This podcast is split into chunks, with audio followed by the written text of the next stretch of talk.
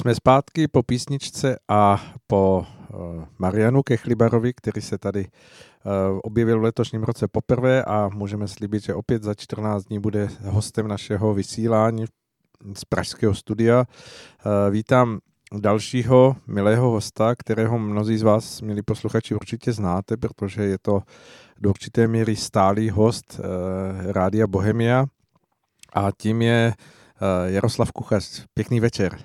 Dobrý večer. Uh, Jaroslav je předsedou uh, hnutí uh, Cesta a krom toho si myslím, že to je člověk renesančního typu, protože má velký rozhled Eh, jeho mm, hodnotové nastavení už určitě v našich vystoupeních tady v Rádiu Bohemia mě přesvědčili, že jeho přesah a, a vidění věcí je opravdu mm, do šířky a, a do výšky, takže věřím, že prý do hloubky tady na mě ukazuje, takže dnes opět budeme mít příležitost, abychom to všechno na něm vyzkoušeli a abychom z toho pro vás vytvořili pořad, který bude pro vás velmi příjemný k poslouchání a že vám přineseme eh, zajímavé postřehy, o kterých se chceme bavit. Eh, Jaroslave, předpokládám, že jste vstoupil správnou nohou do letošního nového roku. Já doufám taky. Eh, tak eh, konec konců se to asi postupně osvědčuje, protože je 15. ledna. A mm, my jsme se s Jaroslavem domluvili, že když dnes přijde, že budeme hovořit ne o tom letošním roce, tak jako jsme s Marianem zmiňovali ten turbulentní rok 2020, ale dá se hovořit o tom, že se tady teď budeme zamýšlet nad tím, eh, jestli ten výhled, který je před námi v té dekádě 2020 až 2030, bude také turbulentní. Jak hodně bude turbulentní, proč bude turbulentní a co všechno nás eh, v těch jednotlivých výhledech souvislosti, ať už celosvětových nebo eh, jenom tady našich eh, českých souvislostí, může potkat a jak se na to připravit. Jaroslave, my jsme se bavili o tom, že začneme u takého komplexnějšího pohledu eh, v tom našem regionu evropském, eh, když budeme hovořit o tom, jak je teď stávající situace, co se děje a jaký je výhled zhruba, dejme tomu, v nějakém tom horizontu, kam dohledneme, co všechno eh, se zřejmě bude dít a jak, jak se na to díváte vy. A pojďme se na to dívat z pohledu nějakých dvouletek nebo eh, jak, jak budete chtít těch výhledů. Vy jste sám zmiňoval, a to upozorňuji čtenáře nebo posluchače, že eh, se z toho, hm, jak vidí věci Jaroslav Kuchař, bude dít mnoho zajímavého, zejména, v těch nejbližších dvou nebo třech letech a určitě se toho dotkneme. No, uh, upozorňuji teda, že nemám křišťálovou kouli, nejsem jasnovidný, nicméně některé věci se dají domyslet ani, ani, ani ne tak prolongací, protože takto prodlužování jako trendů někdy může být zavádějící, protože prostě přicházejí tzv. černý labutě, ale já vycházím se svého eh, předpovídání budoucnosti eh, z principu cykličnosti. A když rozumíme rytmům, ve kterých eh, se jako vyvíjí společnost a vidíme ty rytmy, tak pak můžeme na leco usuzovat. A e, z tohohle pohledu vlastně já budu, budu teda dělat ty prognozy k jednotlivým tématům. A ještě bych chtěl navrhnout, že budou takový tři úhly pohledu, nebo tři vrstvy. Pro mě to jsou spíš vrstvy.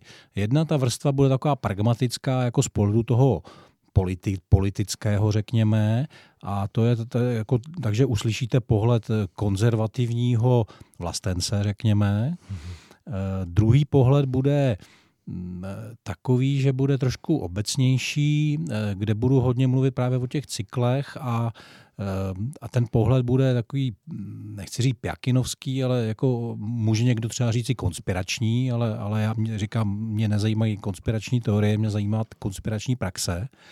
Takže to budou ty pohledy jako z té vyšší úrovně, to znamená, kdo tahá za nitky, kdo jsou ty loutkovodiči a co mají v plánu. A ten třetí pohled, pokud to bude samozřejmě relevantní, tak bude pohled třeba duchovní, protože i v duchovním slova smyslu existují nějaké cykly a ty jsou právě teď velmi významné a budou určovat z mého pohledu eh, to dění v následujících letech dominantně. Jo? Eh, já, já to vidím jako obraz, kde jako v té první vrstvě vidíme jako vlnu na moři, která má dva metry, eh, pak teda jako ty, ta vrstva ta, ta, toho globálního řízení, to je vlna, která má těch 20 metrů, no ale tady jako se na nás valí vlna, která má 200 metrů vejšku. A, ta, a, a to znamená, kdo, kdo teda jako bude určovat to, co bude. Jo? Uh-huh. A z mýho pohledu ten duchovní rozměr eh, nebo ty ukončování duchovních cyklů a začátek nových bude vlastně dominantní v tom smyslu, co se bude dít v následujících deseti letech. A dokonce si vyslov, vyslovím hypotézu, že to podstatné se uděje v následujících pěti letech a pak už budeme jenom sklízet, eh, sklízet výsledky a opravdu se rozhoduje v tomto smyslu v budoucnosti lidstva, Evropy i České republiky, každýho z nás. Hmm. Dobře, tak přistupme na to. Máme vás vlastně takového tři v jednom, tedy. Jsou tři vrstvy jenom. No. Dobře, tři vrstvy a když se vrátím k té otázce, eh, dejme tomu té Evropy, ve které žijeme, ať nezačíná, nezačínáme hned přímo tady u nás doma, protože sem se určitě dostaneme. Eh, v tom evropském rozměru máme tady dění, které se týká Brexitu, je tady mnoho zemí, které se eh, neustále šinou takřka nesplatitelné zadluženosti. Teď jsme o tom zmiňovali eh, s Marianem Kechliberem i to, že to eh, Rakousko, na které se díváme všichni jako na zemi, která nás navenek udivuje, jak se jí daří, jak prosperuje, tak má přes 70% dluh, což, eh, jak zmiňoval Marian, už je tak tak na splacení, jestli vůbec. A máme zde Německo s jakousi po kulhávající nebo možná eh, oslabující ekonomikou. Eh, máme zde také Německo, které se tak trochu zahledělo eh, po té několika leté migrantské vlně do, do vlny environmentalismu, to znamená jakéhosi zachraňování planety. Teď je otázka, nakolik je to správné, nakolik ne. Tak pojďme, pojďme se na toto podívat z toho pohledu toho konzervativního... Můžu si vybrat, odkud to začnu rozpítat? Určitě, ale chci slyšet než to konzervativního... No jasně, jasně, to samozřejmě konzerv, jako konzer, konzervativní mainstream vlastenecký. Tak, ano, vlastenecký konzervativec. Eh, po, z tohohle pohledu Evropa je v obrovský tenzi, eh, kde zájmy jednotlivých aktérů eh, jdou často velmi proti sobě a myslím si, že tohle se ještě bude zvyšovat, tahle tenze. A e, odchodem Velké Británie se to v jistým slova jako umocní nebo zjednoduší ta polarizace na e, východozápadní směr, protože pokud teda Francie s Německem bude dodržovat tu cářskou úmluvu z minulého roku, tak tady máme vlastně jako velmi silný tandem, který historicky Británie vždycky nějak vyvažovala a ten přestane vyvažovat. A jinými slovy máme tady jako více, takzvanou vícerychlostní Evropu, eh, která je, je, je jako, jako realitou. To není nic, co by neexistovalo. To už dneska je realita, i když se, i když se to jako popírá. Že Lisabonská smlouva to umožňuje, eh, rozhodování probíhá vlastně z pozice síly, je potřeba říct jako úplně jednu nejzákladnější věc. Politici, který my vidíme, tak to jsou samozřejmě jenom loutky. Eh, loutkovodiči jsou jako v první úrovni korporace, který jako ovlivňují ty, to dění v Evropě, v Evropském parlamentu a tak dále. Eh, je to celý postavený proti lidem a to procitání z mého pohledu je příliš pomalé na to, aby nedošlo v budoucnosti jako k nějakým větším, větším problémům. Jistá šance byla v, evropských volbách v květnu minulého roku, kde my jsme se i dokonce i účastnili těch voleb a měli jsme tu tezi, že je určitá šance, že zvítězí to právě to konzervativní křídlo, eh, který je proti globalizaci a který je proti ztrát, ztrátě suverenity národních států. Že? Protože v každé zemi tahle síla roste každým, každým, každým dnem, ale pořád není dostatečná. Jo, ve Francii Le Pen, v Německu AFD a tak dále. Mohli bychom pokračovat v Itálii Salvini, že jo, když mluvíme o těch velkých zim, z, zemích. A, a je to vlastně v tomto smyslu, to byl do určitý míry závod s časem, který jsme nevyhráli. A takže ten scénář, že by se Evropa mohla reformovat vlastně jako tou silou konzervativního myšlení v Evropě, tak je v tuhle chvíli na dalších pět let jako v zásadě vyloučen. A takže tenhle optimistický scénář, který eh, jako jsme v něj chtěli věřit, tak ten, ten už ztrácí vlastně na významu a na pravděpodobnosti a eh, vlastně ten, ten reálný scénář v tuhle chvíli už je jenom jeden, protože to, že to že by to, co v čem žijeme, mohlo pokračovat dalších deset let nebo dokonce i pět let, je, je prostě neiluze, které, která, prostě, na kterou zapomeňme. Jo, to je, tomu dávám pravděpodobnost 1%. Takže 99% je pro mě scénář eh, jako rostoucí tenze, která se nějak musí projevit a myslím si, že to povede k rozdělení, eh, k rozpadu eurozóny, to je jako první, a dokonce si myslím, že, že to spustí Německo, protože historie ukazuje, že vždycky z, z měnové unie odešel první ten nejsilnější stát, jo, co byly v historii nějaký měnové unie.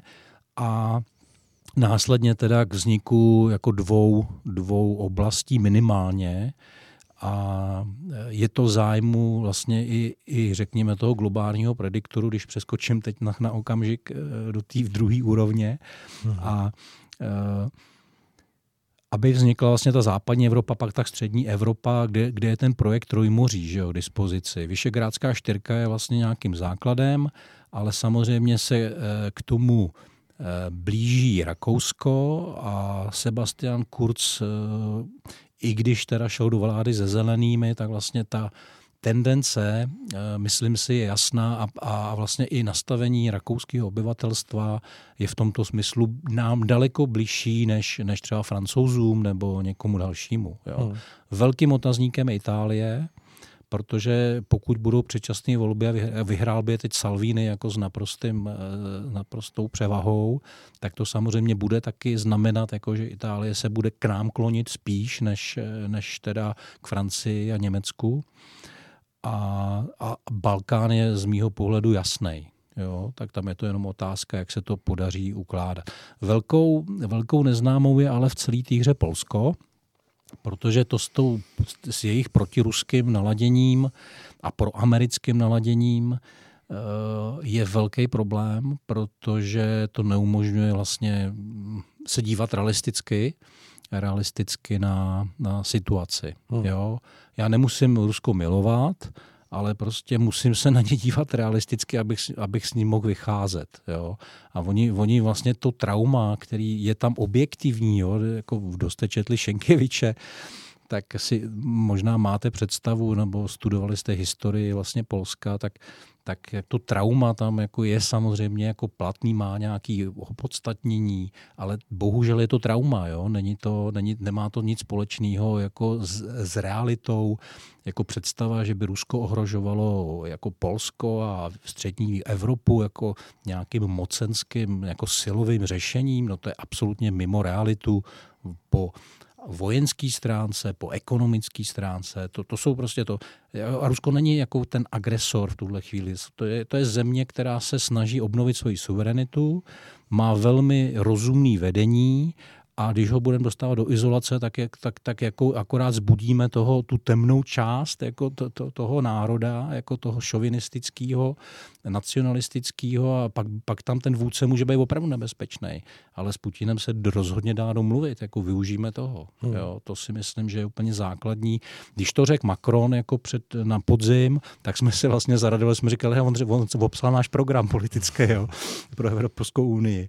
A on řekl mě přesně to, co jsme mi říkali, jo, jo, že s Ruskem se je potřeba domluvit a a být s ním partnery, protože když se na to podíváme z toho hlediska eh, Rusko, Čína, eh, USA, Čína jako hlavní rivalové v následujících 20 let ve světě, tak aby Evropa mohla hrát nějakou, Evropská unie, řekněme, hrát jako nějakou rozumnou protiváhu, tak bez Ruska to není možný prostě. Buď s Ruskem, nebo budeme nic, nebudeme nikoho zajímat. Jo. Hmm. Ale v okamžiku, kdy se spojí jako surovinový a lidský zdroje Ruska jako z technologií Evropy, řekněme, tak to už je síla. To už je dohromady skoro miliarda lidí, jo, když tam uh-huh. vememe i ty státy, jako je Ukrajina, Bělorusko a tak, a ten Balkán a no, necelá, to bych přehnal, tak dobře, 800 milionů a, e, s nějakým ekonomickým výkonem. Jo. Takže to, to už jako je nezanedbatelná síla, pokud by byla schopna držet nějakou jednotnou strategii vůči tomu, co bude dělat Čína a Spojené státy. Jo, mm. Takže to jsme v tom mainstreamovém teda pořád v té vrstvě, aby se diváci neříkali, že jsem naivní, jo, protože jsme se dohodli, Určitě. že se na to budeme dívat ano, jako z tohohle ano. pohledu. Teď, Je, z toho no. pohledu ještě mám na vás jenom otázku. Jste zmiňoval, že hm, se do určité míry propásla ta příležitost eh, to ovlivnit. Eh, máte tím hm, na mysli tedy stav, který se dal posunout eh, ve volbách do, do Evropského parlamentu, co bylo teď právě na jaře? Kdyby, kdyby ty konzervativní síly evropský měli nadpoloviční většinu v Evropském parlamentu, tak jsou schopní zablokovat spoustu věcí, které se dějí špatně. Jako třeba New Deal asi by stálo jako samostatnou diskuzi uh-huh. nebo jako samostatný téma k tomu, protože to je samozřejmě velký problém. Tak by, kdyby, kdyby tam byl konzervativní Eh, vedení, Aha. tak by samozřejmě nic takového nenavrhlo, že jo? jo? A nebylo tam riziko, a několik 3, 3 bilionů euro, nebo kolik do toho chtějí investovat, nevím ani za jaký období, to jsem jenom dneska viděl mm, pana Davida, europoslance, že tam tuhle částku někde zmínil. A e, takže, takže, takže tahle cesta je zavřená v tuhle chvíli, nebo nepravděpodobná a e, ono, kdyby, kdyby se to podařilo, tak ono by to mělo vlastně zpětný pozitivní efekt na volební výsledky pak v západoevropských zemích, tam, kde jsou vlastně dneska ty konzervativní síly na pozici dvojek většinou. Ano, jo? většinou ano. Tak, jo? A ono by, a ono, pokud by ta, ta politika začala být reálná v Evropské unii, tak by reálnější z našeho pohledu, tak by, tak by, to, tak by to pozitivně ovlivnilo i pak v další volby v těch jednotlivých zemích. Hmm. Jo? Takže by najednou mohla ta konzervativní revoluce vlastně proběhnout jako vlna celou Evropou a mohli bychom se dostat vlastně do, do té Evropy, do které jsme vstupovali. Jako my jsme v tom 89. přece když to přeženu a trošku teda zjednoduším, tak jsme chtěli vstupovat do Evropy, do, do Evropy četníků ze Santropé, jo. Ano, tam ano. jsme viděli tu svobodu a tu, tu, tu přirozenost a tu lehkost a to, tu, tu, tu, tu eleganci vlastně. To, to, to, to, to, to, to, to jsme měli sobě a tohle to jsme chtěli, ale my jsme stoupili vlastně kdy, jako v, v okamžiku, kdy už tohle to končilo a za těch 30 let jsme ještě úplně jinde. Jo? Byla tam jakási asi možná i naivní představa toho, že, že směrem na západ eh, fungují nějaké pravidla, nějaké jistoty, něco, co, co, co vlastně stojí na nějakých zdravých hmm. základech. Ta vize tam byla, teď tak. těch 30 let nám ukazuje, že, že to tak není, že to už odeznělo, pokud to tam vůbec bylo. Uhum, uhum, Dobře, pojďme k tomu druhému stupni vašeho hodnocení. Jestli je to tedy no, vše. Jo, jo, jo, tak asi to podstatný jsme řekli, když tak se k tomu ještě Určitě, vrátíme. No, to nejsme limitováni, tak můžeme se tady, vracet. Já bych tady řekl jako dva úhly pohledu z toho, z toho, z té vrstvy teda globálního řízení a řekněme nějakých vývojových cyklů lidstva. Eh, já bych začal možná tím druhým, eh, protože mi to připadá jednodušší eh, pan eh, egyptolog Zdenek Bárta, ne Zdenek, uh, Miroslav, Miroslav ano. Bárta, Zdenkovi se omlouvám, je můj známý, a, a tak, těch bártů no, bylo těch víc. bártů bylo víc, tak, tak ten říká, že civilizace končí na těch faktorech, na kterých vyrostly a a říká, že vlastně ta naše euroatlantická civilizace vlastně vykazuje všechny znaky před tím kolapsem. Jo, tady mluvíme o nějakým 200-250 letým cyklu a e, jenom vlastně tím, těmi motory, na kterých vyrostla Evropa a pak samozřejmě Severní Amerika byl, byla vlastně zastupitelská demokracie a, a svoboda e, ekonomická. Já to nechci nazývat těmi zkreslenými pojmy jako kapitalismus a demokracie, protože...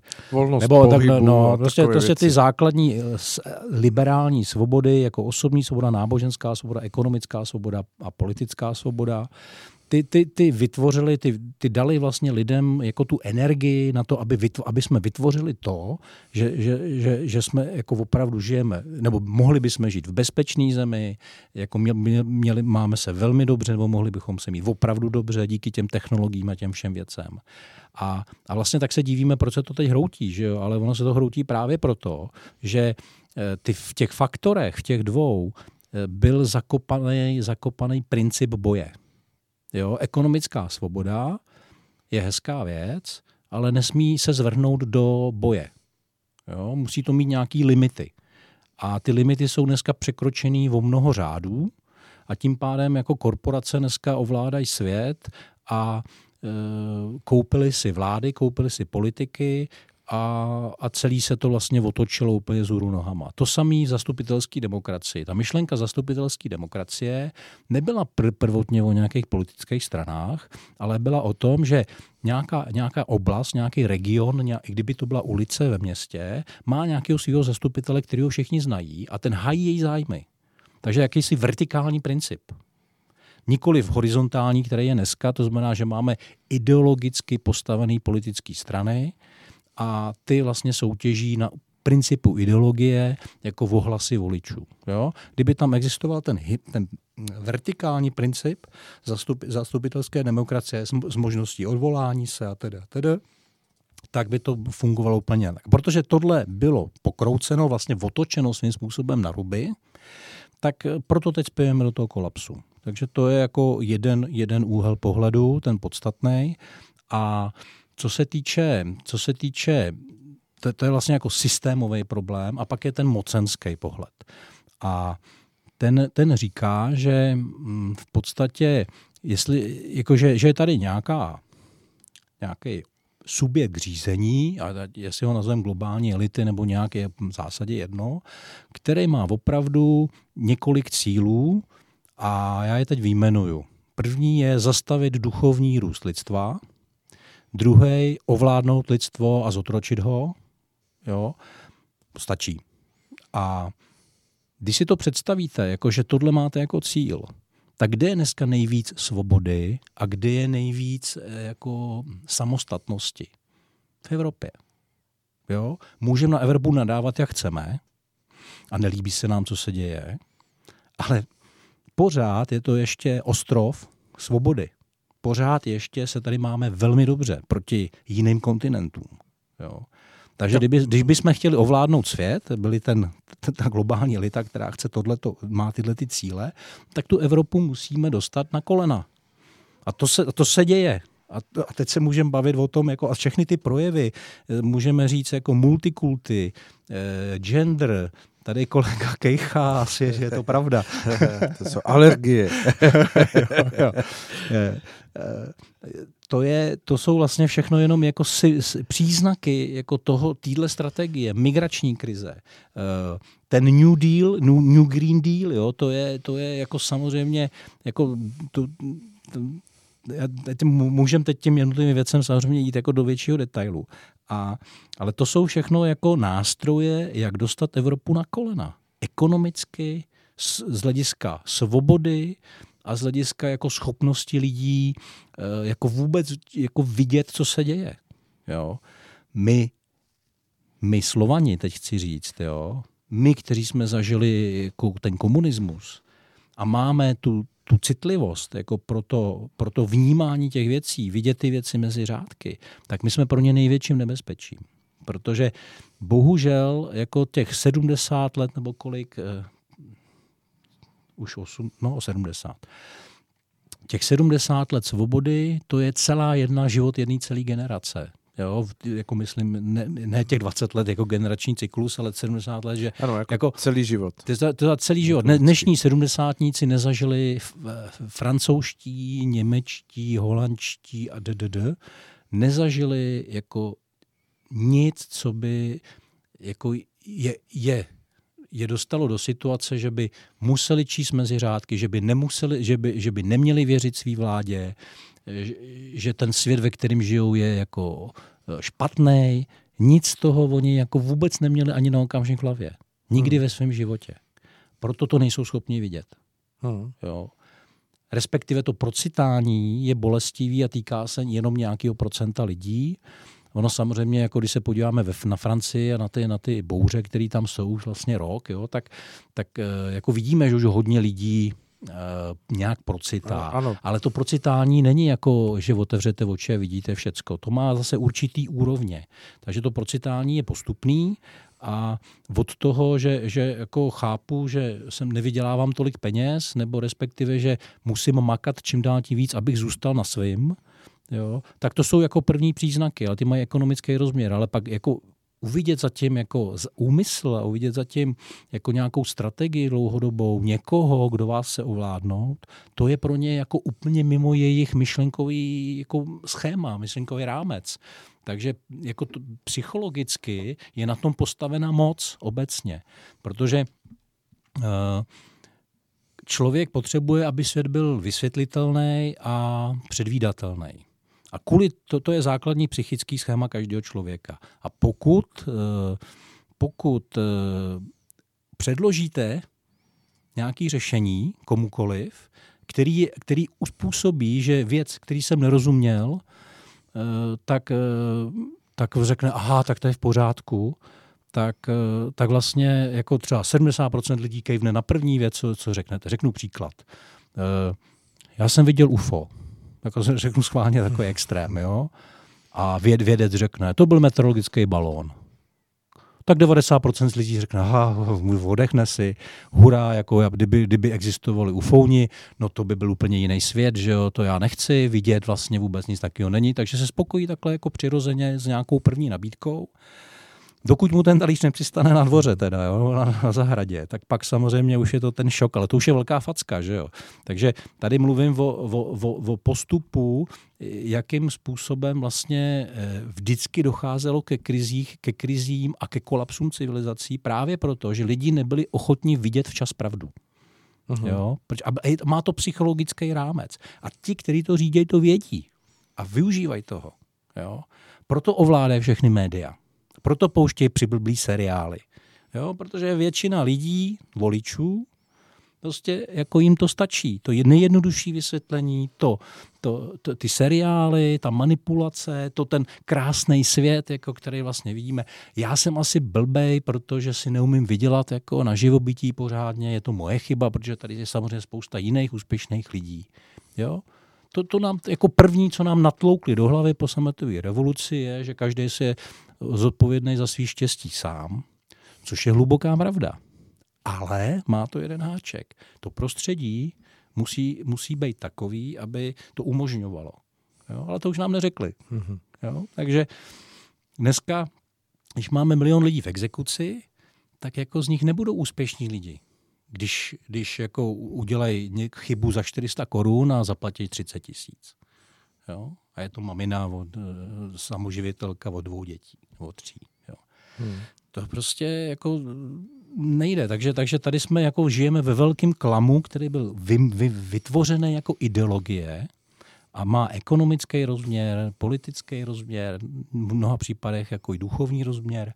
A tenhle ten celý balík manipulační je vlastně něco, co se rozpadá a čím dál lidí to víc vidí a teď je ten závod časem, jako kolik lidí to pochopí a jak hluboko, jaký facky budeme muset dostat do toho života a od, od té situace, aby, jsme, aby, aby, aby otevřelo lidi v oči vlastně co nejvíc lidí, nebo dostatečný počet lidí, nějaká ta kritická masa takzvaná. Hmm. Je, jenom k tomu mám postřeh nebo otázku. Eh, zmiňoval jste o tom vlivu korporací a hm, víceméně i hm, tady toho, že, že je jako předestřeno to, to, že když se člověk nestane eh, eh, jakýmsi úspěšným, tak, tak je to jeho vina.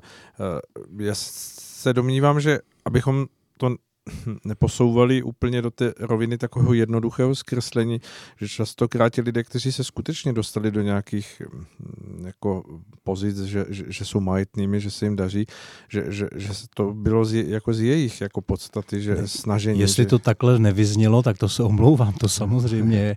No, já, já se skoro 30 let živím jako konzultant a v podstatě jsem, já jsem nikdy nepracoval pro žádnou korporaci, jo, to můžu říct.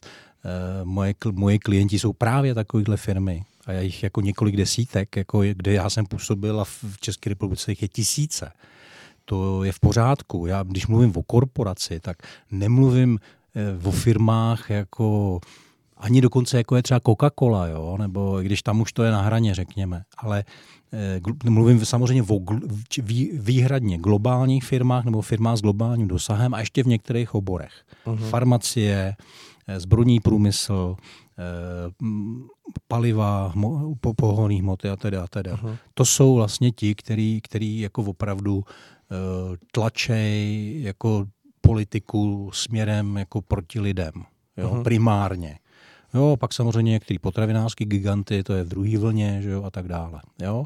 Ale to jsou ty hlavní, hlavní nositelé Monsanto, jo, abych byl kon- konkrétní třeba jako v tom v oblasti zemědělství. Takže to jsou ty konkrétní firmy, jako těch, těch je jako já si myslím, že do tisícovky, který opravdu jako si platí, platí lobbysty a, a manipulují jako, eh, jako s tím vědomím lidí a s tím, jak budou jako ze zákonodárstvím a s těma lesmat. To, jako, to jsou opravdu ty největší, jo, který mají tyhle ty zájmy. A může to být i mimo, jako můžou být v obrovské firmy, které vůbec jako nezasahují do legislativy a, a do nema, ne, nemanipulují. Jo? To, to se nevylučuje. Uh-huh. Ale jsou to prostě konkrétní obory a konkrétní firmy, které mají tu mocenskou ambici a přes který, a banky samozřejmě bych vynechal, to bych udělal velkou chybu, jo, a, a, a přes ně se, se vlastně ta, ta globální moc jako realizuje. To jsou vlastně reali, re, realizátoři globální moci. Uh-huh. Jo. Dobře, dobře. Hmm. Tak výborně, já jsem se hmm. asi, abychom tady nepostavili do té roviny, že, ne, že bude úspěšný, tak, tak Naše vlastně malé naše malý firmičky tam nepatří a nepatří tam dokonce ani, ani jako firmy, já nevím, jako, tak nechci jmenovat, jako české firmy, které vybudovaly se z nuly, vy vši, jako znáte takových firm hodně, mají, kupujete jejich produkty, když to postavili na zelený louce, jo, tak a dneska fungují velmi dobře, tak, tak všechna čest, jo. jako říkám, já znám osobně jako několik desítek takovýchhle firm nebo jejich majitele, to je v pořádku. To jako ekonomická svoboda musí být. Jo? To, to jako, my se nevracíme zpátky jako do ekonomické nesvobody. To je řešení, který nikam nevede. Jo? Ale ta ekonomická svoboda musí být omezená odpovědností. Jo? Uh-huh. Každá svoboda musí být omezená odpovědností, včetně i ekonomická svoboda. A míra regulace eh, toho, aby ten, a ta ekonomická moc nebyla zneužitá, tak je nízká. Jo? A to je ten problém. Uh-huh. A už je dneska, dneska ta ekonomická moc je tak velká, že rozpočty eh, těch globálních korporací jsou větší než rozpo, rozpočty středně velkých států. No samozřejmě. Jo? Tak mě napadá třeba Microsoft. No jasně. Ale, ale jako zase na druhou stranu i to byla firma, která vznikala v garáži. Jo, jo, jo a to je jenom jako to... o, morálce, o morálce majitelů a těch lidí v konečném důsledku. Jo. Jenom ještě si dovolím jednu poznámku, která eh, není obhajobou Babiše, jo? ale chci, chci říct, že když si srovnáte oligarchický systém a korporátní, tak mně ten oligarchický připadá jako méně nebezpečný a ličtější. Právě protože oligarcha je jeden člověk, který má emoce, většinou má rodinu, většinou má nějaký, nějakou morálku, byť třeba jako hodně nízkou nebo pokřivenou, ale ta korporace, to je stroj, to nemá s lidským životem nic společného. To je, to je stroj, který je řízený strojově, strojovým kódem, strojovýma cílema. Když tam jeden člověk jako dosáhne nějakého stavu poznání a řekne, tohle já dělat nebudu, tak ho prostě nahraděj. Jiným, který nemá, to, nemá tu úroveň morálky, která je pro, tu, pro ten výkon potřeba. Čím větší svoboda, čím větší jako moc, tak tím větší by měla být odpovědnost. Uh-huh. Jo? A ten, tenhle princip je absolutně porušený v korporacích. Samozřejmě, no, ale tak to se ale těžko dosáhne nějakou limitací zákonodárství, protože to od určitého stupně unikne těmto dosahům. Ale asi se u toho nebudeme zdržovat, nebo se k mhm, tomu jo, jo, vrátíme. No. Dobře. Uh, tak uh, dostávám pokyn z režie, že, že si máme dát písničku, tak si dáme písničku.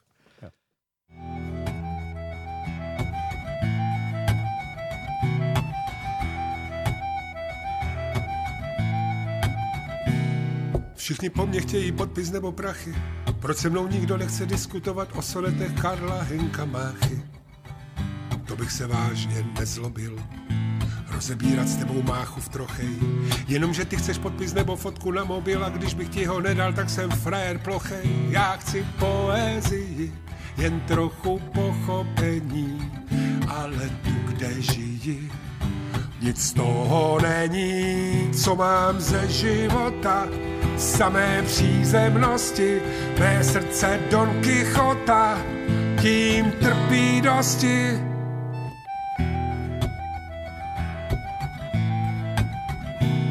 Všichni po mně chtějí prachy nebo fotku, proč se mnou nikdo nechce rozebírat, jakou nejlíp koupit maringotku. Chtěl bych běžet jí čtyři kola, zapřáhnout koně a pak zmizet někam do daleka jižním směrem, kde se jedí banány a pije Coca-Cola. Já chci poezii, jen trochu pochopení, ale tu, kde žiji, nic z toho není, co mám ze života, samé přízemnosti, mé srdce Don Quixota, tím trpí dosti.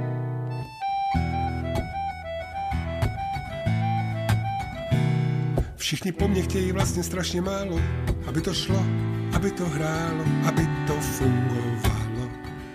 Já ale nejsem Mikuláš, já nejsem agent české kampeličky. Klidně ti dám dvacku na guláš a tobě hodím stovku do krabičky na všechny ty dětské domovy a na Afriku, na lidi, co hladoví a na popravy politiku, rozpuštění na to, ale za to. Já chci poezii, jen trochu pochopení, ale tu, kde žiji, nic z toho není, co mám ze života, samé přízemnosti, mé srdce Don Quixota, tím trpí dosti, tím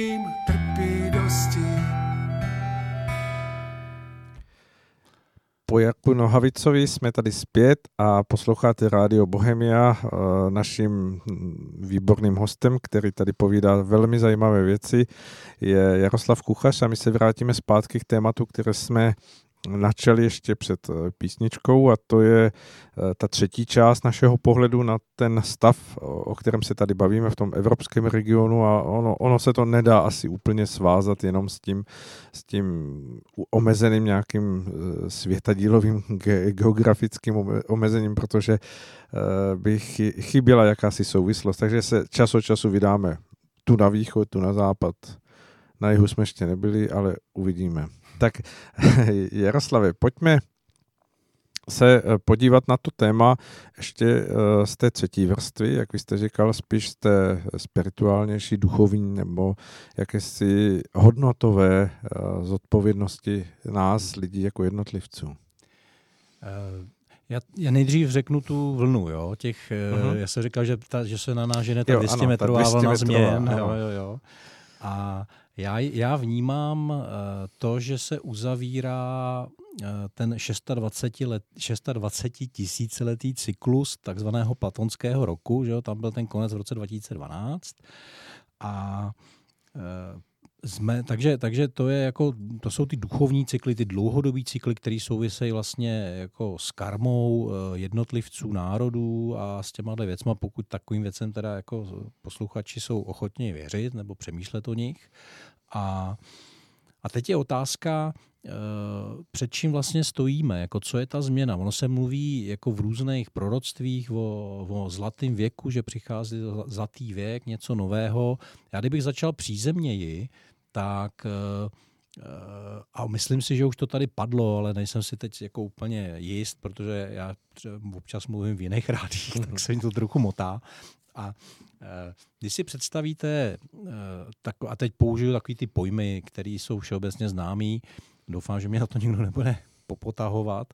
Otrokářský systém byl o tom, že otrok neměl žádnou svobodu, ale ani žádnou odpovědnost feudální systém, který následoval středověk, zjednodušeně, tak tam, tam už nějaká míra svobody a odpovědnosti byla, byť malá.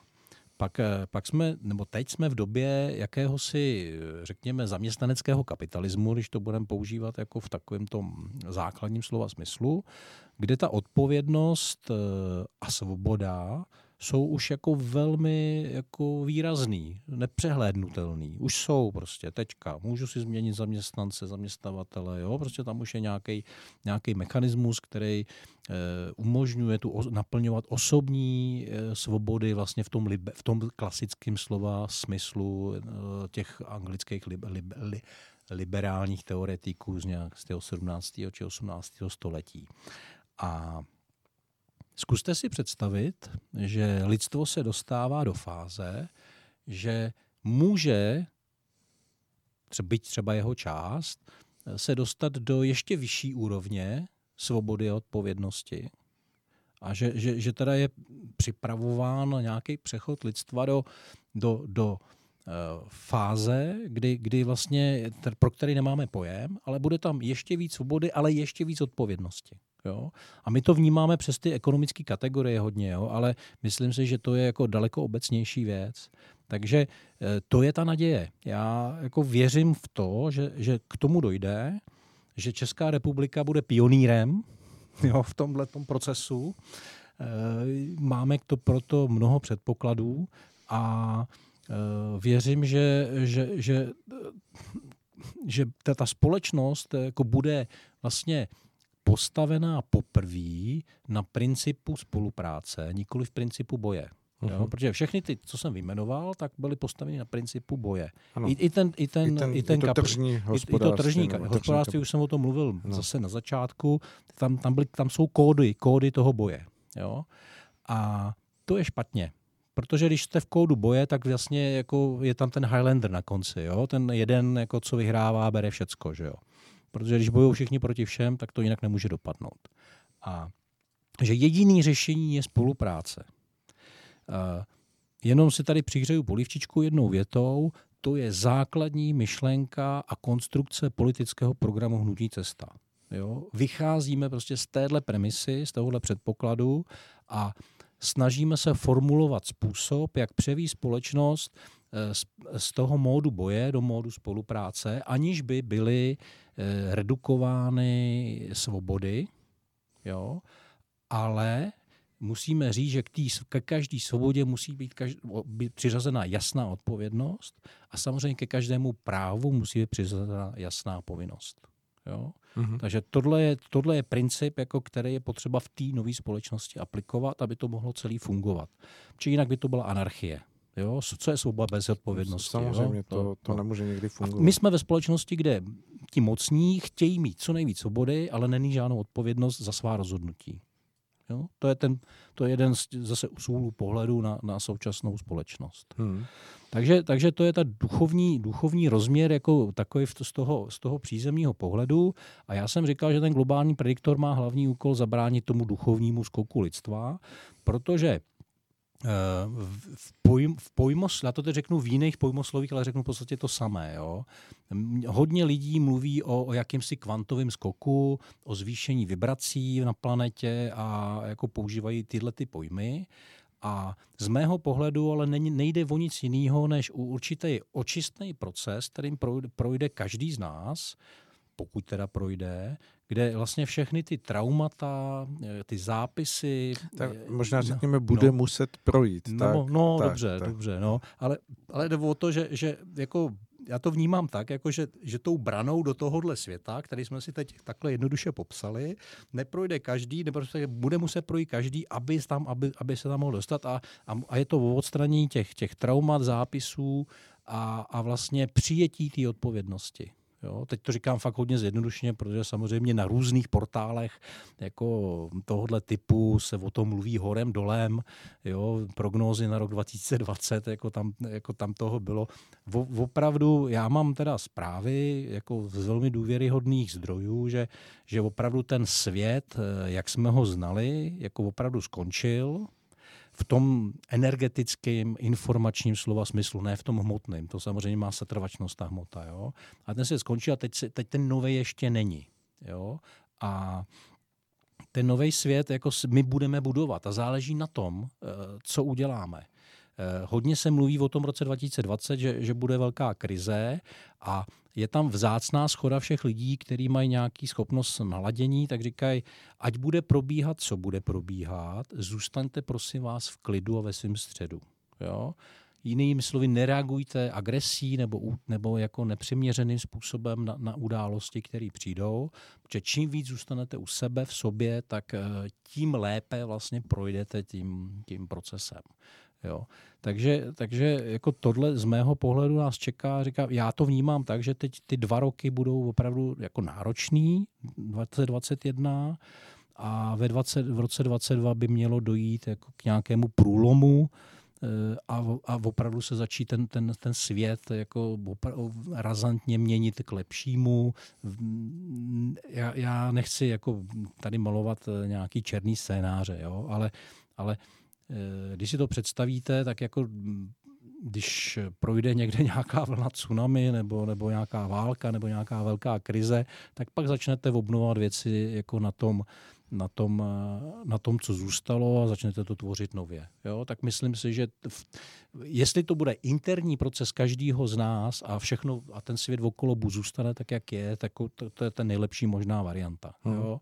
Pokud tomu bude potřeba, jako, aby jsme procitli, jako, jako, aby ten tlak proběhl i z vnějšku v nějakých podobách, tak to samozřejmě je, eh, je možné. Jo? Ale já bych za sebe každému doporučoval, aby pracoval na sobě, na svém na svým osobním růstu, v tom duchovním slova smyslu, aby se zbavoval těch starých zápisů, traumat, programů a, a byl otevřen vlastně pozitivně. A, a pozor, eh, je tady velmi zásadní věc, Někdo si myslí, že se změní tím, že bude třeba jenom meditovat nebo že bude chodit na nějaký semináře.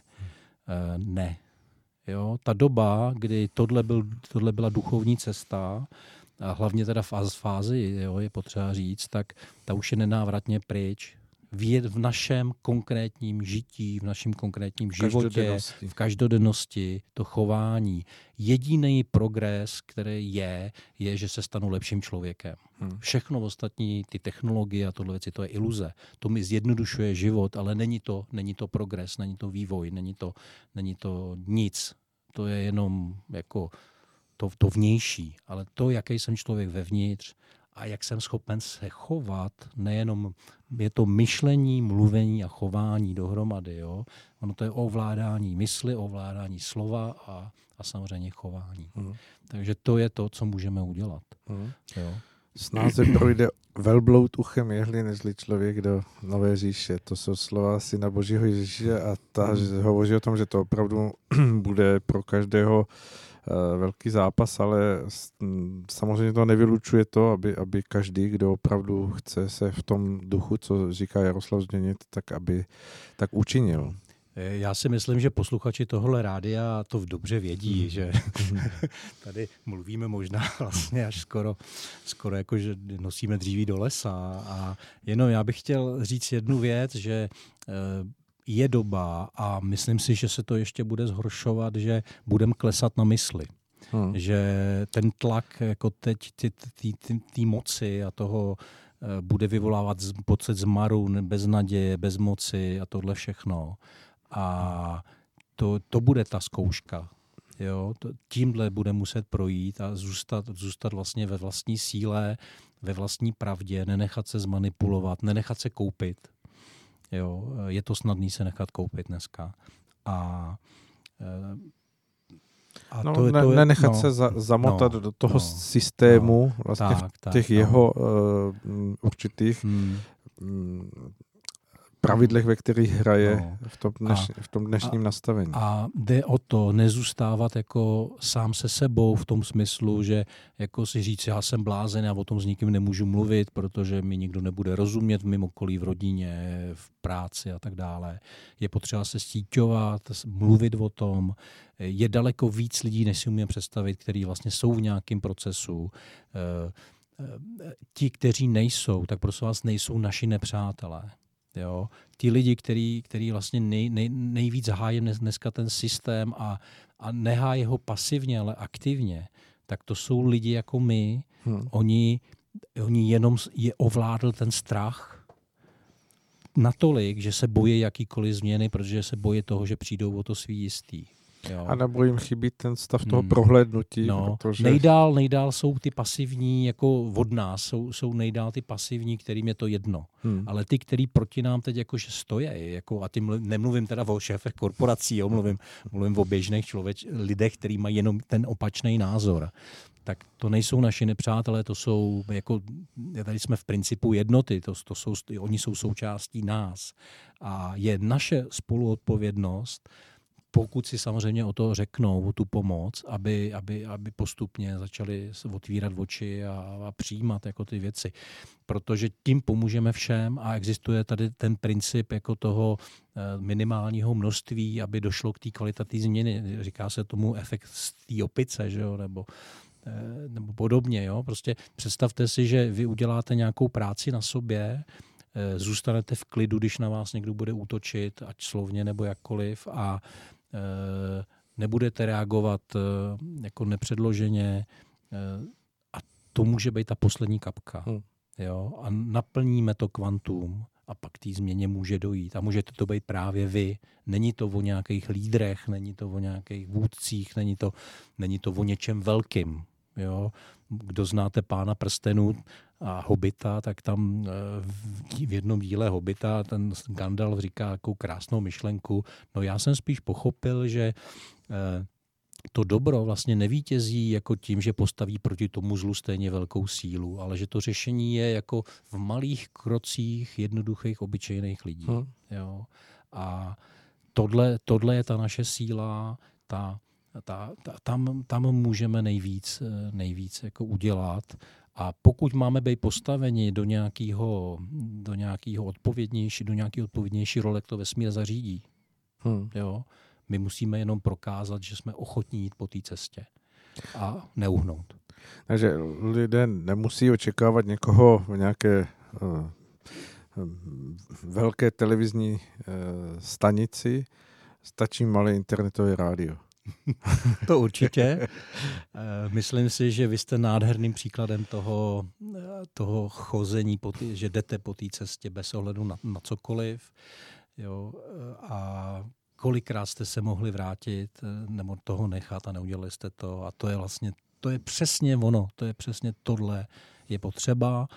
A, a možná, že, že tímhle vybuzujete jako tu naději v lidech a, a tím přispíváte vlastně k tomu, aby ten kvantový, aby, ta, aby ten, k tomu skoku mohlo dojít právě proto, že se naplní ta, ta, ten mezní, ta mezní hranice, jo, ať ji nazveme jakkoliv. Hmm.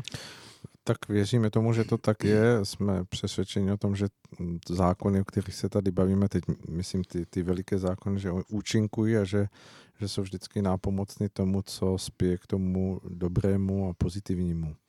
My si teď dáme ještě eh, krátkou písničku a vrátíme se, aby jsme se dotkli ještě témat, která jsou před námi a uvidíme, jak se to bude vyvíjet. Zase Nohovica, děkuji. Docen sentiment a hrabě cynik a já jsem jak oblázek na dně vodopádu. Co nemůže říct, no tak já dojenám. Voda ho pořád furt pořád omílá a mít vůli dávno bych tu nebyla. Ten kámen nemůže jít do penze, čeká ho třeba jiná dimenze. A jestli slza úsměv smočí, ve vodě se jen pootočí a nastaví svou hrubší stranu, mít tu moc, tak tu nezůstanu. Smutek není žádnej VIP, můj průšvih není žádná celebrita, jsou to dva starý pacholci a rudej koberec je zrovna neuvítá. Na, na, na, na, na.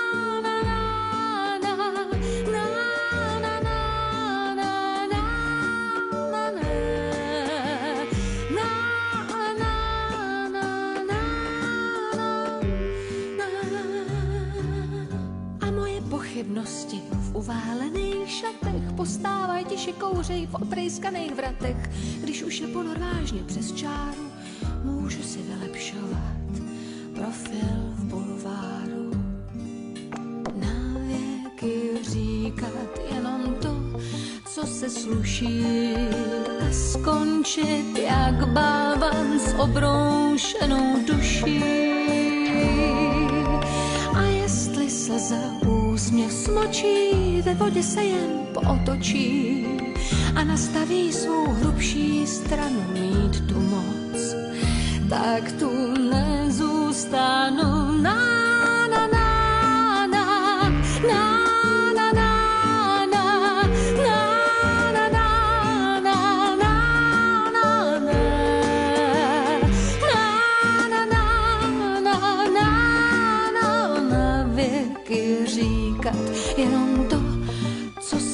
sluší a skončit jak balvan s obroušenou duší. A jestli slza úsměv smočí, ve vodě se jen potočí a nastaví svou hrubší stranu mít tu moc,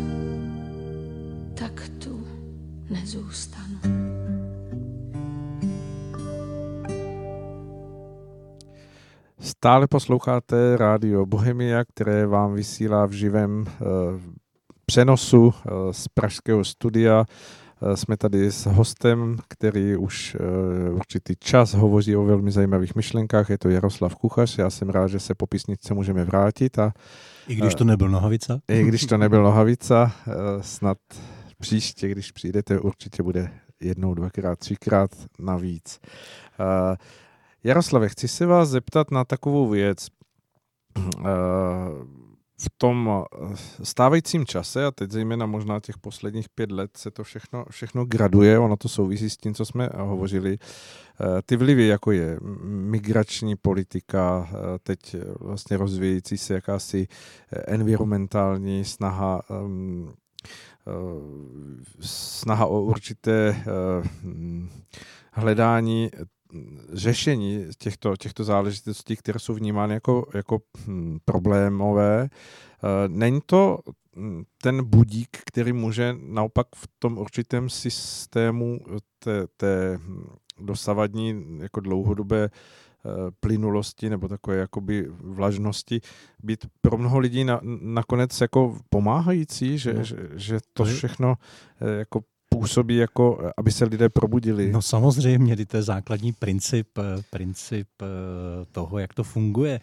Eh, já teď si neumím citovat přesně, ale přece to takzvané zlo, to je vlastně dobro, protože to vytváří ten evoluční tlak mm-hmm. na nás. Mm-hmm. Jo? Takže, takže migrační krize určitě způsobila, že 40, možná dneska 60% západoevropanů jako otevřelo aspoň částečně oči. Hmm. Jo?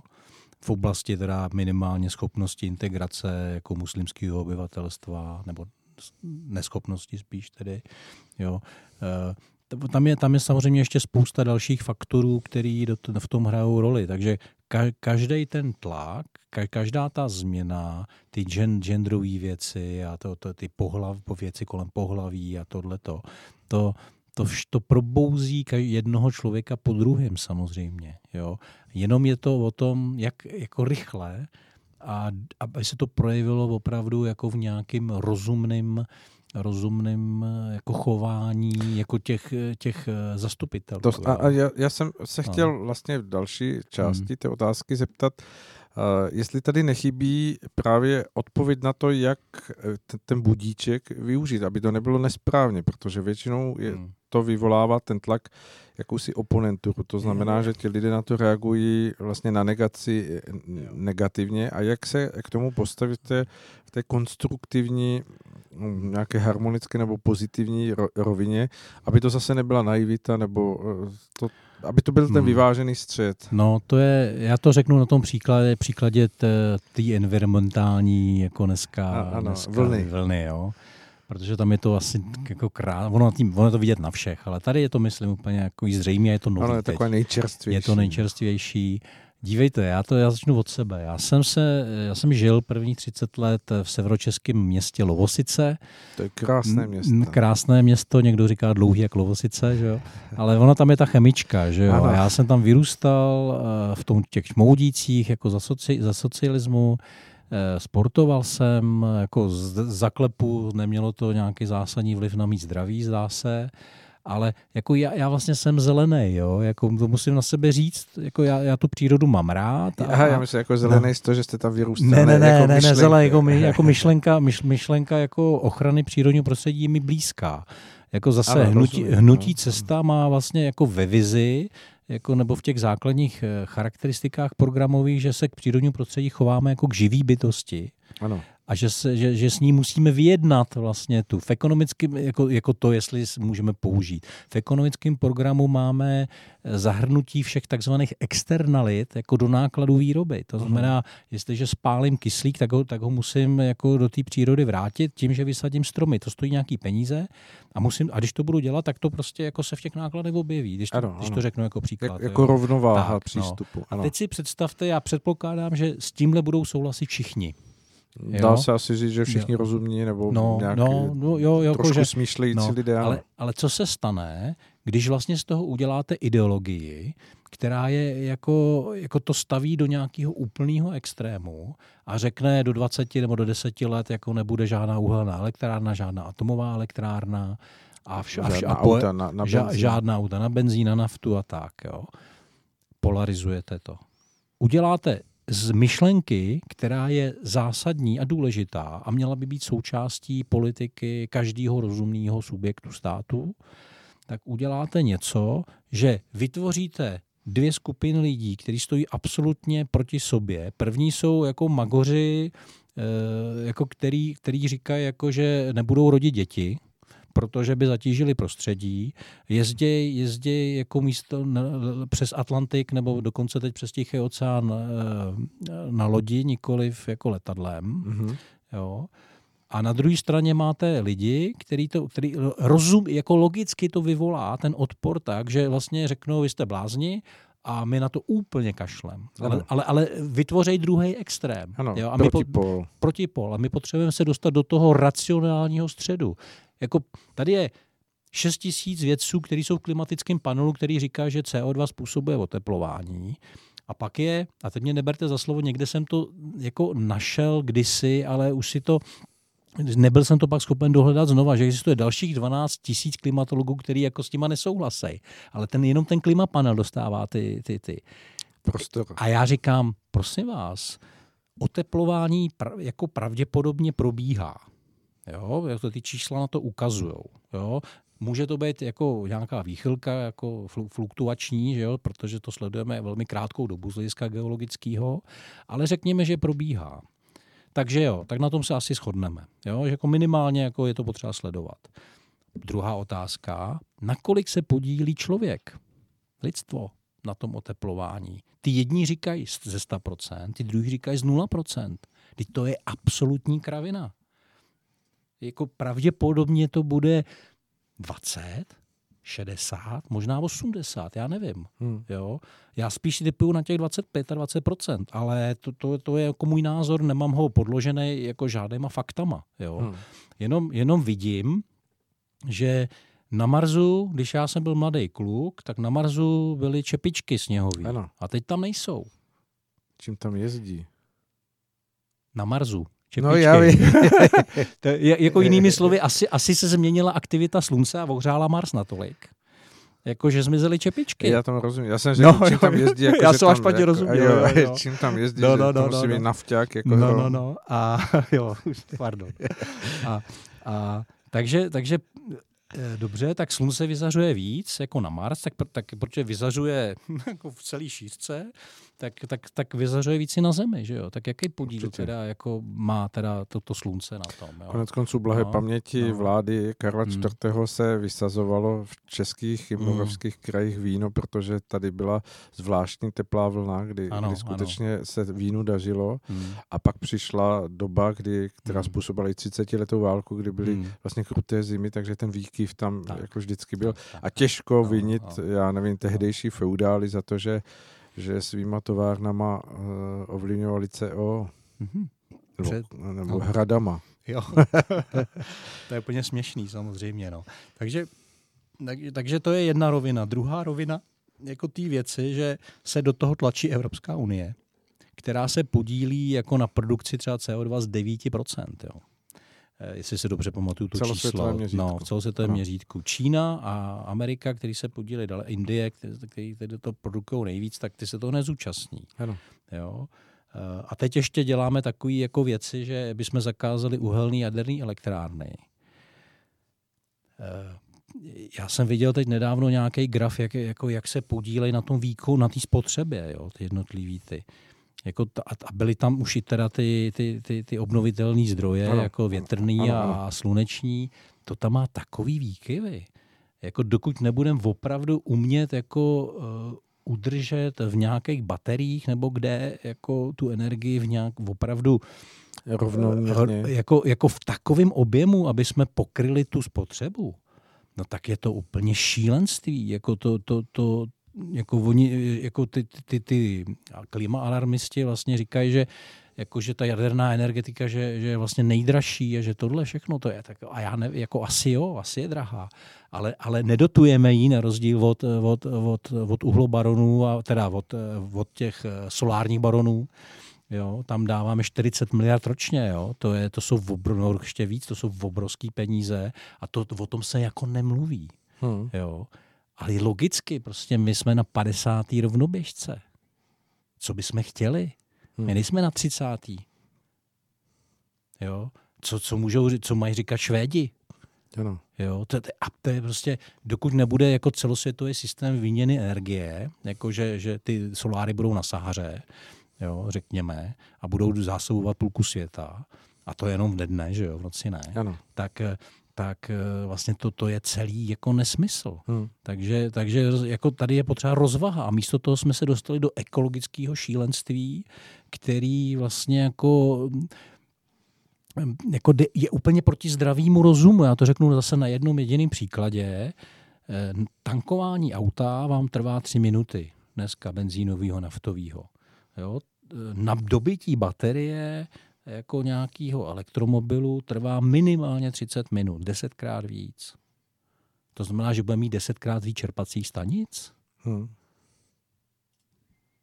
Jo? Umíte si to představit? No a hla- hlavně Jo. ten, ten odběr, který by v tu chvíli byl, Přesně. je A nepokrytelný. v tu chvíli, kdo, kdo přesně, a kdo, v tu chvíli, kdo nahradí ty gigatera, já nevím, větší džauly, jako ty energie, která je dneska v těch uhlovodících, jo. To, to, to jako bychom potřebovali jako ještě tři telem, pět telem, možná jsem někde čet, jako pět temelínů dalších, jo. Hmm. A no, je to, je to vlastně celý, celý zcestný. Jo, jakože tam, já teda možná teď be- beru jako, tady to nemám ověřený, jako že bych ty data, jako ty čísla někde studoval jako v, z odborných analýz, takže pokud se mýlim, tak se omlouvám divákům, někde jsem to jenom čet. na demagog.cz. No, No, skončím na demagog.cz, ale jako je právě jsem to někde četl, neuvěřoval jsem si to, ty zdroje. Jo, nemám to spočítaný, není to tak těžký to spočítat, ale neudělal jsem to. Takže, takže přebírám teda bez záruky jako nějakou informaci, kterou jsem někde četl. A ale každopádně jako tenhle způsob úvah je potřeba jako v tomhle, v tomhle dělat. Takže to je ten střed, jako návrat k selskému rozumu. Hmm. Jo. K jakési moudrosti, k jaký- která vychází z přirozenosti No, vnímání tak. věcí. A to je, a to je vlastně jako druhý aspekt té věci, že my eh, nebo že si představujeme, že někdo, kdo vystudoval vysokou školu a dělá třeba v nějakém oboru 20 let, takže tomu rozumí a že se na něj můžeme Že spolehnout. odborník. Že je odbor, odbor, ne, že odborník, to odborník je, ale že je odborník do té míry, že rozumí těm procesům natolik, že, že je dokáže přečíst a předvídat. Jo? Mhm. A já bych jako tady, tady si přihřeju zase svoji políčičku. Já jsem vystudovaný matematik a zabýval jsem se nějakou dobu teorií systémů. A počasí a klima je, je takzvaný komplexní systém. Komplexní systém je charakteristický tím, že eh, na, jsou tam nelino- nelinární vztahy mezi vstupy a výstupy. Jo? Říká, jako zn- znáte možná pojem efekt motýlých křídel. Jo? Mhm, v amazonském pralese zamává motýl křídlem a eh, na druhé straně někde, někde v Mexiku vznikne, vznikne cyklon. jo? Jo? Že z toho malého závadu větru vznikne, vznikne jako nějaký... Ano, rozumím. Ano, jak se, ano, jak, jako co jim tam ničí teď ty, ty tornáda to- to- a to- tady tornáda, tyhle, tyhle ty hurikány. hurikány. Hurikán vznikne, jo. To je prostě ta matematika těch, těch složitých systémů. Jo. Prostě mezi, mezi vstupem a výstupem neexistuje nějaká linearita. Jo? My jsme zvyklí z normálního světa, že když tlačíte málo, tak roztlačíte kolo. Když tlačíte hodně, roztlačíte vozejk. Jo? Když, když tlačíte opravdu hodně a jmenuje se, jak se jmenoval ten člověk, takový ten v, v 80. letech, Jo, jo, jo. z Brňák, Ano, takový ten ano, Rafan, tak ten roztlačil vagón, že jo. jo. jo. A Eh, Franta. Jo, nějaký Franta to byl. No, No, no, no. A, takže, takže my jsme z normálního svě- světa zvyklí na tyhle ty vztahy. Franta Kocourek. Franta Kocourek, ano, děkuju. A, ale tohle neplatí v těch složitých systémech, v těch komplexních systémech. Tam ty, tam ty věci fungují prostě úplně jinak, než jako odpovídá jako tomu. Takže představa, že oni, oni ty meteorologové modely mají, jo, ale, ale tam jsou prostě jako díry těch Hmm. modelech. Jednak, jednak, jednak jsou tam nějaký pišvejcové konstanty, který, jako, který byly konstanty, ale už nejsou, jsou staly se proměnýma, nikdo neví proč. Jo, může to být třeba ten vliv toho slunce a dalších, dalších jevů. A druhá, jako nejsou, ne, nepopisují vlastně tu realitu dokonale v tom smyslu, že by vzali v úvahu všechny faktory, které ovlivňují to prostředí. To znamená, ten model je neúplný. A když máte neúplný model, tak, tak většinou jako funguje nějakou dobu a pak, pak jako jak se ta realita promění nějakým způsobem, tak přestane fungovat Hmm. úplně. Můžete mít model jako na to, jak eh, úspěšná firma je typický příklad. Jo? Ano. Že to je, trh je taky komplexní systém. A jestliže máte úspěšnou firmu a to vám funguje třeba 10 let, tak přece jako si nemůžete myslet, že když to bude dělat pořád stejně, že budete pořád úspěšný. Jo? A to, je- to, to je vlastně úplně stejný, Ano, stejný, sam- stejný, stejný mechanismus. Takže ty lidi, kteří jako mají to vzdělání a dělají jako studio, tak mají pocit, že jsou páni bozy a rozumí tomu. Ale to vůbec není pravda. Oni, roz, oni, oni, oni ten systém popíšou na 10, 15, 20% a myslejí si, že mají vyhráno. Ale nemají, protože těch, těm 80% nerozumějí. Zůstává jim pod Tak. povrchem nebo někde No, tam stranou. jsou proměný parametry, vlivy, které prostě oni nevidějí, Hmm, jo, hmm. protože nejsou schopní vidět. Teď, když překročím do toho duchovního rozměru, tak eh, jsem eh, se bavil s jednou paní, která má určitý schopnosti nadstandardní, řekněme, a, a bavili jsme se o oteplování a ona mi říkala jednu věc. No víš, ono je to propojený eh, jako ty systémy a ty jemnohmotný a hrubohmotný jsou propojený jako eh, to je jedna fyzika. A jestliže lidi v sobě mají hodně agrese, a to je, to je vlastně oheň, jo? Ano. A, a vlastně ty emoce, které prožívají, jsou ohnivého typu, no tak eh, jako co se stane? Jo? No tak, tak prostě je to teplo. A to teplo se tady objeví i v té fyzikální realitě. Hmm. Jo? A Má, má tenhle, ten, tenhle ten jev. A teď to teda vezme matička země a co udělá? No vystřelí to skrz opku, že jo? jo? Takže takhle, jako, jo. A a tohle, tohle v těch rovnicích není zkrátka. Samozřejmě. No, Jo? a- ano. No. A nikdy nebude No, pravděpodobně. protože jo? to stojí no. mimo hranice toho tak, racionálna, no. se kterým pracuje věda a, samozřejmě. A, a já zase nechci říkat, jako jestli to má dvouprocentní vliv nebo 20% vliv, nevím, jo, ale, ale to jenom na těchto příkladech můžeme ukázat, jak je, to, jak je to komplexní, složitý a vlastně nesvázatelný do těch rovnic. Hmm. Jo. Prostě to je, to je prostě ta základní, takže my, my máme se k té přírodě a k těmhle věcem chovat vlastně v pokoře a, a používat princip eh, předběžné opatrnosti. Jo? A ne si myslet, že jsme páni tvorstva a že můžeme ovlivňovat počasí a řídit si ho a dělat, dělat jako všechno. Jo? Hmm. Takže, takže to je jako ten, to jádro pudla. Takže, takže pokora, zdravý rozum a, a, a pochopení toho, že na té planetě jako lidstvo jsme vítáni. Jo? Že, že, že to je naše jako domovina a že ty duše, které se tady inkarnují, tak, tak, tak vlastně jsou, jsou tady jako v pořádku doma, že ta, že ta matka země, ta Gája, to bere. A jako samozřejmě, jako že vnímá v tuhle chvíli asi, že, že se chováme nepředloženě. Jo? Ale není to tak, jako že, že, že nás za deset let jako odřízne, jo, když uděláme, do, když, když, když budeme jako mít dobrou vůli to změnit postupně. Tak, ano, jo. ano. Jako není, není to o tom, že, že se nutně musíme vrátit zpátky na stromy. Hmm. Protože to, kdyby se aplikoval ten, ten New Green Deal jo, v Evropě, jako opravdu to, to co jako ty, ty lidi mají v hlavách, no tak, eh, tak se vracíme někam do střed, opravdu do středověku hmm. téměř. Jo. Hmm. Sice s těma hračkama, jako je mobil a tak, ale byli bychom, byli bychom jako ekonomicky úplně zabitý. Najednou bychom ztratili jako veškerou, veškerou tu konkurenceschopnost, jo, pokud ten ostatní svět by fungoval tak, a nezlepšili bychom hmm. ten svět k ničem. Takže tady, tady je potřeba eh, jako změna vědomí. Jo? Vlastně nic jiného než změna vědomí to nedokáže jako proměnit jo? k hmm. lepšímu.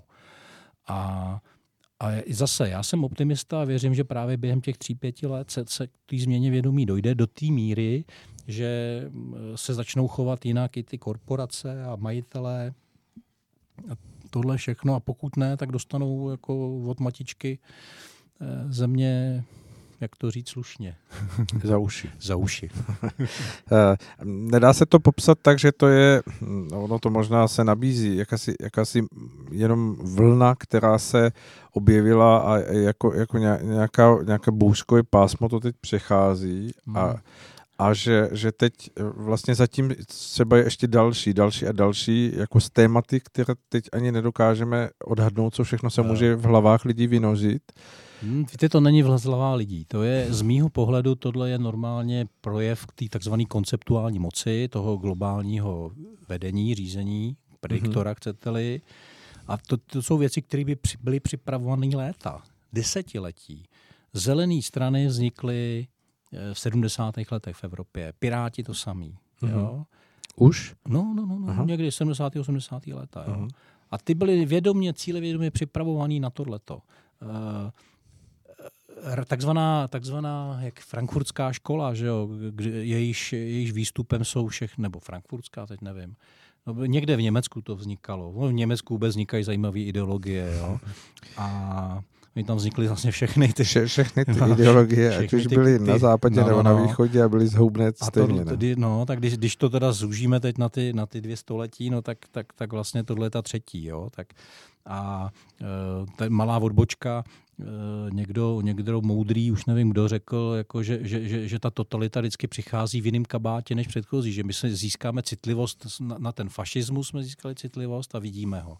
Pak jsme získali citlivost jako na komunismus, ale teď, teď, jako te, teď vlastně ten imunitní systém jako je bezbraný protože nikdy neviděl jako ten tlak na rozpad rodiny třeba, jo, hmm. a na toho přirozeného řádu, jo, který je jako v těch vztazích mezi mužem a ženou a těch věcí. Tady, tady prostě je zase malá odbočka, 99,97% lidí, kteří se narodí, mají normální geny, eh, chromozomy X, nebo jak to je XY, jak jsme se to učili ve škole. Jo. To znamená, jsou to jednoznačně ženy nebo muži. Hmm. Jo. 99,97. To je za jenom 3 setiny procenta narozených lidí mají teda nějaký genetický defekt. Jo? Ale to, že jinými jsou, když to není v genech, tak je to kde? Tak je to buď v hormonech, anebo v psychice. Jo? Nebo to může být duš, No. duševní rovina No, člověka, no, v psychice, že, no, že, že no, no, vlastně myslím. No. jako v, tom těle inkarnovaná jiná duše. Jo, tak, z toho, tak to, já jsem to zúžil tohle do Rozumím, toho ano, slovy psychika. dobře. Jo, tak, No, to, jo, to je ano. malá odbočka. Jo. Ano. Ale, ale najednou se to vytáhne a veme se z toho, jako, jako že to je něco strašně důležitého a že, že teda k těm pár setinám procenta sku, jako lidí se skutečným problémem, jako tím nechci ostatní bagatelizovat, ale, ale jako, že opravdu, tak, tak jako najednou jako nebudeme říkat maminka a tatínek, a budeme říkat rodič jedna, rodič dva Hmm. kvůli tomu. Jako to je absolutně, absolutně absurdní. Jo? Hmm. A jinými slovy, je to zase jenom součást toho celého trendu, toho pokusu dostat Evropu na kolena a, a zkoušej vlastně všechny verze, všechny varianty dostupné, který jako kde nemáme tu citlivost. Já nevím, kolik jich je, to je docela dobrý bod, jako který jste řekl, že doví, co ještě přijde. Jo. Já si takovou představivost nemám, ale teď bych viděl ty čtyři jako hlavní. Ale všechny ty věci vznikaly už jako po druhé světové válce vlastně. Jako začaly vznikat jako, jako ty semínka, jako na těch vysokých školách se to začalo učit. Jo. A vlastně ta generace, která jako tím prošla, tak to dneska považuje za samozřejmost a je to součástí jejich jako myšlenkového světa. A není, není jednoduše možný je z toho jako vy- vyvíst, jo. Protože oni se vlastně třeba, vlastně vytvořil se tím generační problém, jo, jako v těch vztazích jo, Ano. a tak dále a tak dále. Ale to je, je- to je jednoznačně řízený těm, tě, těma globálníma elitama, je to dlouhodobě plánovaný a připravovaný a e, vlastně je- znova jenom zopakuju, že my v, za, ve východní střední Evropě máme sen, v naše generace teda jako řekněme 45 plus, má vlastně tu senzitivitu vybavenou jako od těch komunistů na to, aby tohle byla schopná vnímat. A proto jim tak vadíme, že jo. Hmm.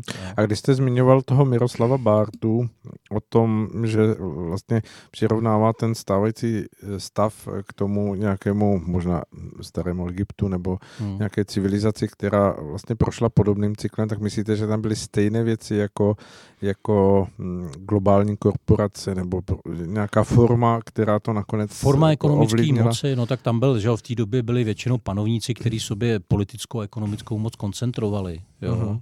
Takže to byla vlastně jedna instituce. Dneska to máme rozdělený a jako jenom vidíme, že někde, někde v Bruselu nebo ve Washingtonu nebo Londýně se sejde jako nějaký politik s nějakým, s nějakým bankéřem třeba a oni se tam něco dojednají. Že. Hmm. Jo. Ale tenkrát to byl jeden člověk jako z tohohle pohledu. Rozumím, nebo- Ale, ale ty příznaky jako byly velmi podobné. Jo? On to sepsal do nějakých sedmi bodů, jestli se nepletu. A jeden z nich, jako těch příznaků, je rozpad institutu rodiny. Mhm. To znamená, není to poprvé. Jo, Hmm. co, co, co jako ve starém Římě jako známe historii poměrně dobře, že jo. Takže to víme, že tam probíhal třeba tenhle ten fenomén. Jo. Tak tam to Jako- šlo s morálním no. rozkladem a No, no, ce- no, celkovou no. jako z, No a přesně, hodnotovou ro, rozpad hodnotového systému. Ano, ano. jo, jo. Eh, Existuje jedno video, na který jsem narazil nedávno. A je to nějaký chlapík, je to Rus, který jako nějaký agent jejich jako tajné služby, který utek do Ameriky v, v 70, na konci 70. nebo začátkem 80. let. A on tam vypráví o tom mechanismu toho té manipulace, takzvaný subverze. On to nazývá jako subverze. Eh, Bez, Bezejmenov se jmenuje. Když si dáte, eh, vážní posluchači, do YouTube nebo do vyhledávače slovo Bezejmenov, narazíte na pár videí, jedno z nich má 45 minut nebo tak zhruba a je to přednáška. Prosím vás, Mhm. pustěte si to. A uvidíte, že že, že, ta, že, že to bylo celý, že to, co teď žijeme, bylo celý připravený, protože přesně o tom on tam mluví Hmm. úplně dokonale. Jo? A, a říká tam na konci jednu, jednu absolutně podstatnou věc, že jediná ubrá, a jediný způsob, jak se té subverzi ubránit, je vlastně hodnotový systém, který opravdu si udržíte a uhlídáte v té své společnosti, postavený na víře. To si představte, že říká nějaký ruský plukovník, jo. jo. jako ze Sovětského svazu, to je úplně neskutečný, jo. Jako, ale to je úplně dokonalý, když, když, jako když si to celý uvědom, poslechnete, tak si uvědomíte, že má pravdu. Jo. E, To znamená, s čím e, ten komunismus, ať byl jaký chtěl, tak měl vlastně vizi a nějaký, nějakou hodnotovou, hodnotovou vizi, hodnotovou, sou, která vytvářela soudržnost mezi lidma a, a vlastně nějaký společný cíl. Mhm. Jo. A tohle nebylo nahrazeno ničím. Žádnou pozitivní hodnotovou vizí, která vytváří soudržnost společnosti. Jo?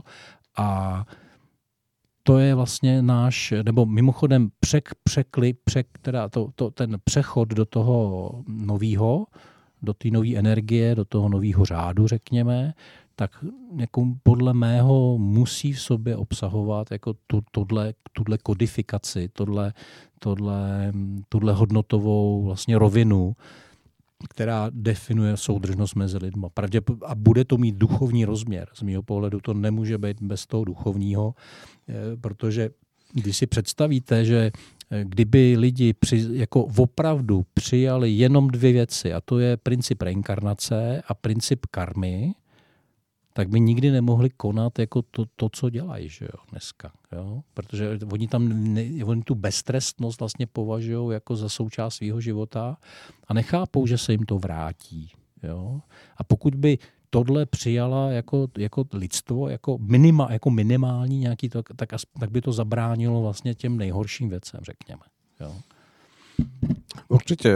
Asi si myslím, že jsme se jakoby dotkli hmm. toho, té té vize, eh, že vlastně tím cílem té budoucí společnosti by měl být eh, vlastně nastavený nějaký společenský systém nebo společenské soužití lidí v té vědomosti toho, co vy zmiňujete, plus uvědomění toho, že eh, ten život na zemi je pro každého z nás příležitostí k nějakému duchovnímu růstu, k duchovnímu zkvalitnění, duchovnímu pokroku, který vlastně nemá být brán jako cíl eh, tady na Zemi, ale že pokračuje dál, eh, kde, kde je vlastně eh, úplně jiná ještě vědomost našeho bytí. Hm. Nevím, jak na to reagovat úplně jedno, co mě napadá, že, že prostě ten život můžeme brát jako jednu třídu v nějaké škole. A přesně tak. A jde o to, jestli absolvujeme jako jedničkáři, nebo jako trojkaři, anebo jako, že si to budeme opakovat, že jo, jako pětkaři. Takže takže t, já teda za sebe chci, chci jít do, do, do, do vyšších tříd už. Eh, řekněme, že stačilo tady ta hra eh, těch pár tisíc let to období té Kaliugy, že, jo, že pět tisíc let nebo kolik to je, to jsou taky různý ty názory na to, tak, eh, tak to je určitě jako ten cíl a mě napadá vlastně taková ta schrnutí jako celý té úvahy, tak George eh, George, to je francouz, Brassens, eh, řekl takovou jednu moudrou větu, že revoluce to je pokusit změnit, změnit sebe sama v naději, že celý svět půjde stejnou cestou. Mm-hmm. Takže to je možná takový to moje heslo vnitřní, eh, že se snažím pracovat na sobě, stát se lepším člověkem a, a jako víc toho moc udělat nemůžu. Jo? A když někdo chce mě poslouchat nebo se se mnou bavit, tak, tak je to dobrý, ale já se nikomu nevnucuju, a, protože zase jedna, jedna z moude, jedno z moude říká, že nejhorší je nevyžádaná rada. Že?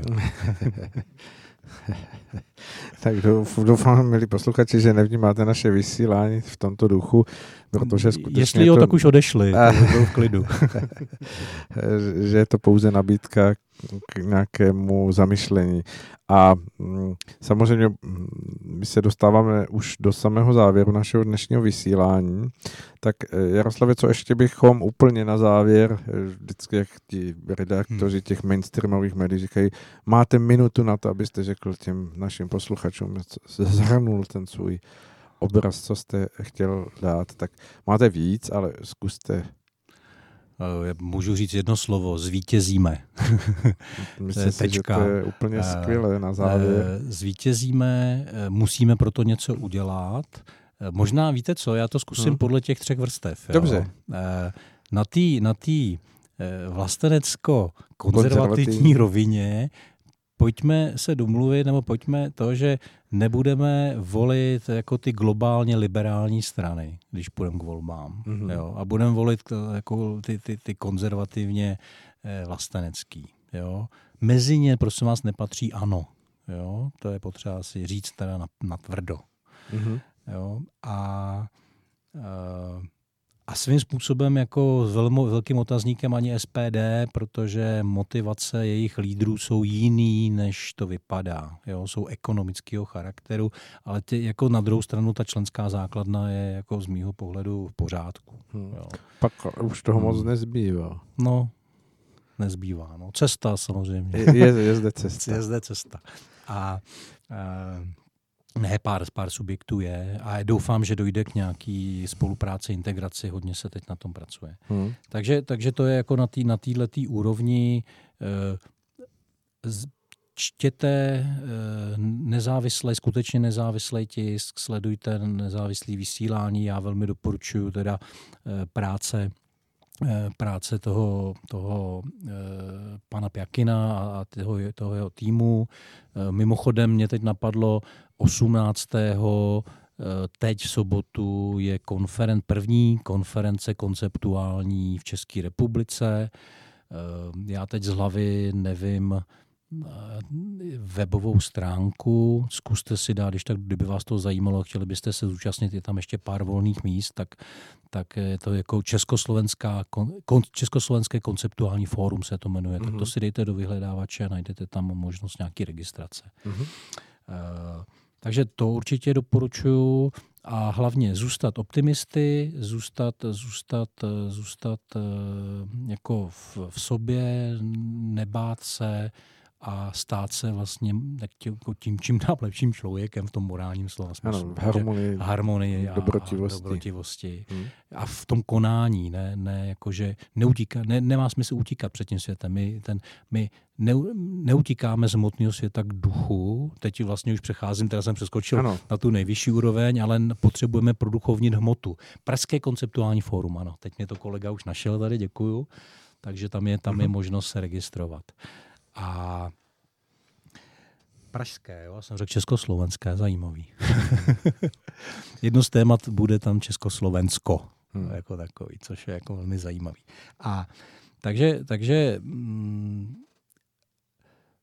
nenechme se, no teď, teď přejdu do té druhé úrovně, nenechme se zmanipulovat eh, tě, těma ideologiema genderismu, multikulty, eko, já nevím co všechno. Zůstaňme ve zdravém rozumu, uvědomme si, že jsme manipulováni a nenech, nenechme se, jo, nenechme se koupit. Jo. Je to opravdu teď, teď jako z mýho pohledu v tom, a teď přejdu do toho dru, třetího, do té třetí úrovně, do té duchovní, z mýho pohledu teď vlastně každý stojí před otázkou, nebo je mu pola- pokládána otázka, komu sloužíš. A ta odpověď ne, se neočekává, že něco řekneme, ale že svými činy ukážeme, komu sloužíme. Jestli té temný nebo světlý straně. A tohle je možná to nejdůležitější memento jako pro následující dva roky, z mýho pohledu. A uh, věřím tomu, že uh, se prostě ještě sejdeme a budeme někdy za třeba 5-7 let a budeme si povídat o téhle době, jako že, že to bylo náročné, ale že to stálo za to. Hmm. Takže uh, ať, ať to stojí za to. Eh, Jaroslav, já věřím, že my se u nás v rádiu sjedeme mnohem, mnohem dříve, protože věřím, že ta doba, která probíhá, vyžaduje to, aby se o těch uh, souvislostech hovořilo stále vědoměji a v jakémsi rozkrývání toho, co skutečně to od každého z nás jako jednotlivého člověka vyžaduje. A mm, každé takové to přiblížení nebo mm, nahlédnutí si myslím může být pro mnoho lidí mm, velkou podporou a možná i vyhnutí se jakýmsi psychickým problémům, kterým podléhá velké množství lidí stále víc a víc. Takže doufejme, že v tomto směru můžeme přinést tu malou, malou snůžku eh, rad do, do toho eh, každodenního života našich posluchačů a proto věřím, že se tady uvidíme brzy, možná za měsíc. To záleží na vás. Já rád přijdu kdykoliv, eh, když budu mít možnost a čas. Eh, Ale opravdu, já, jako já jsem opravdu bytostný optimista. Já věřím tomu, že to dokážeme. Možná ta hra je už dneska jenom o tom, jako kolik eh, lidských duší projde tou branou a kolik ne. Hm. Jo. Ale určitě jako, to není tak jako Atlantida, jo? že se to celý zavře a znova od začátku. Hm. Takže tenhle, tenhle scénář eh, si, si, jsem přesvědčen nehrozí. Hm. A je to, je to uh, náročný, ale sejdeme se v lepších časech, jako určitě. A tím nemyslím, že se mezi tím nebudem scházet, jo, ale myslel jsem to tak, že třeba ano. za těch sedm let budeme schopni tu retrospektivu si dát a, a vlastně budeme o mnoho moudřejší a, a možná se třeba i budeme smát, jaký jsme měli naivní představy. Uvidíme, budeme se na to těšit a samozřejmě v těch mezičasech eh, se eh, rádi sejdeme s vámi a v každém případě se uslyšíme, nebo aspoň takto na dálku budeme eh, pozdravovat naše posluchače, které samozřejmě teď zdravím úplně na závěr našeho vysílání. Děkuji všem, kteří vydrželi u rádia poslouchat nás a, a pokud se nedostali k tomuto vysílání v této živé podobě, tak bez pochyby najdou naše vysílání v eh, archivu, ať už v, přímo v archivu Rádia Bohemia, anebo na YouTube, kde se brzy objeví sestřih tohoto záznamu. Milí posluchači, to je úplně všechno. Já děkuji Jaroslavovi Kuchařovi, že přišel, děkuji a přeji mu hezký večer. Děkuji. Eh, děkuji i našemu technikovi, eh, eh, člověku v režii, Jakubu Žajdlíkovi a vám všem přeji krásný zbytek dnešního večera a věřme, že bude lépe a dělejme věci, aby lépe bylo. Krásnou dobrou noc. Krásnou dobrou noc. Kupte si hřebeny, blíží se všivé časy, zítřek je oděný do šatů trhana. Jdou trávou hyeny na svojeho do kvasy, mám kufry spáleny už časně od rána. Viděl jsem podél cest, ale je plné hesel, styčenou k nebi pěst a muže, který nese vlajku a na ní krev. Lidi, jež pod ní stáli a z dálky hučel zpěv internacionály.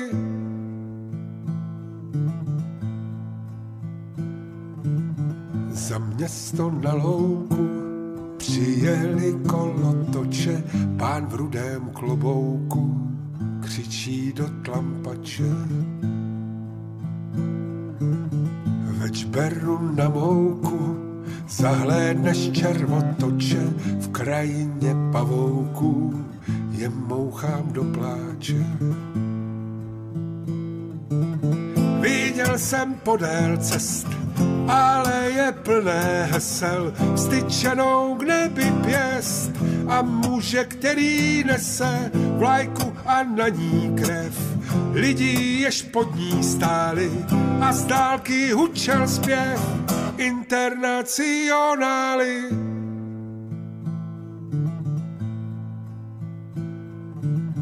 Mám oči od černě a srdce od inkoustu, proroci mizerní, už jste žolt dostali.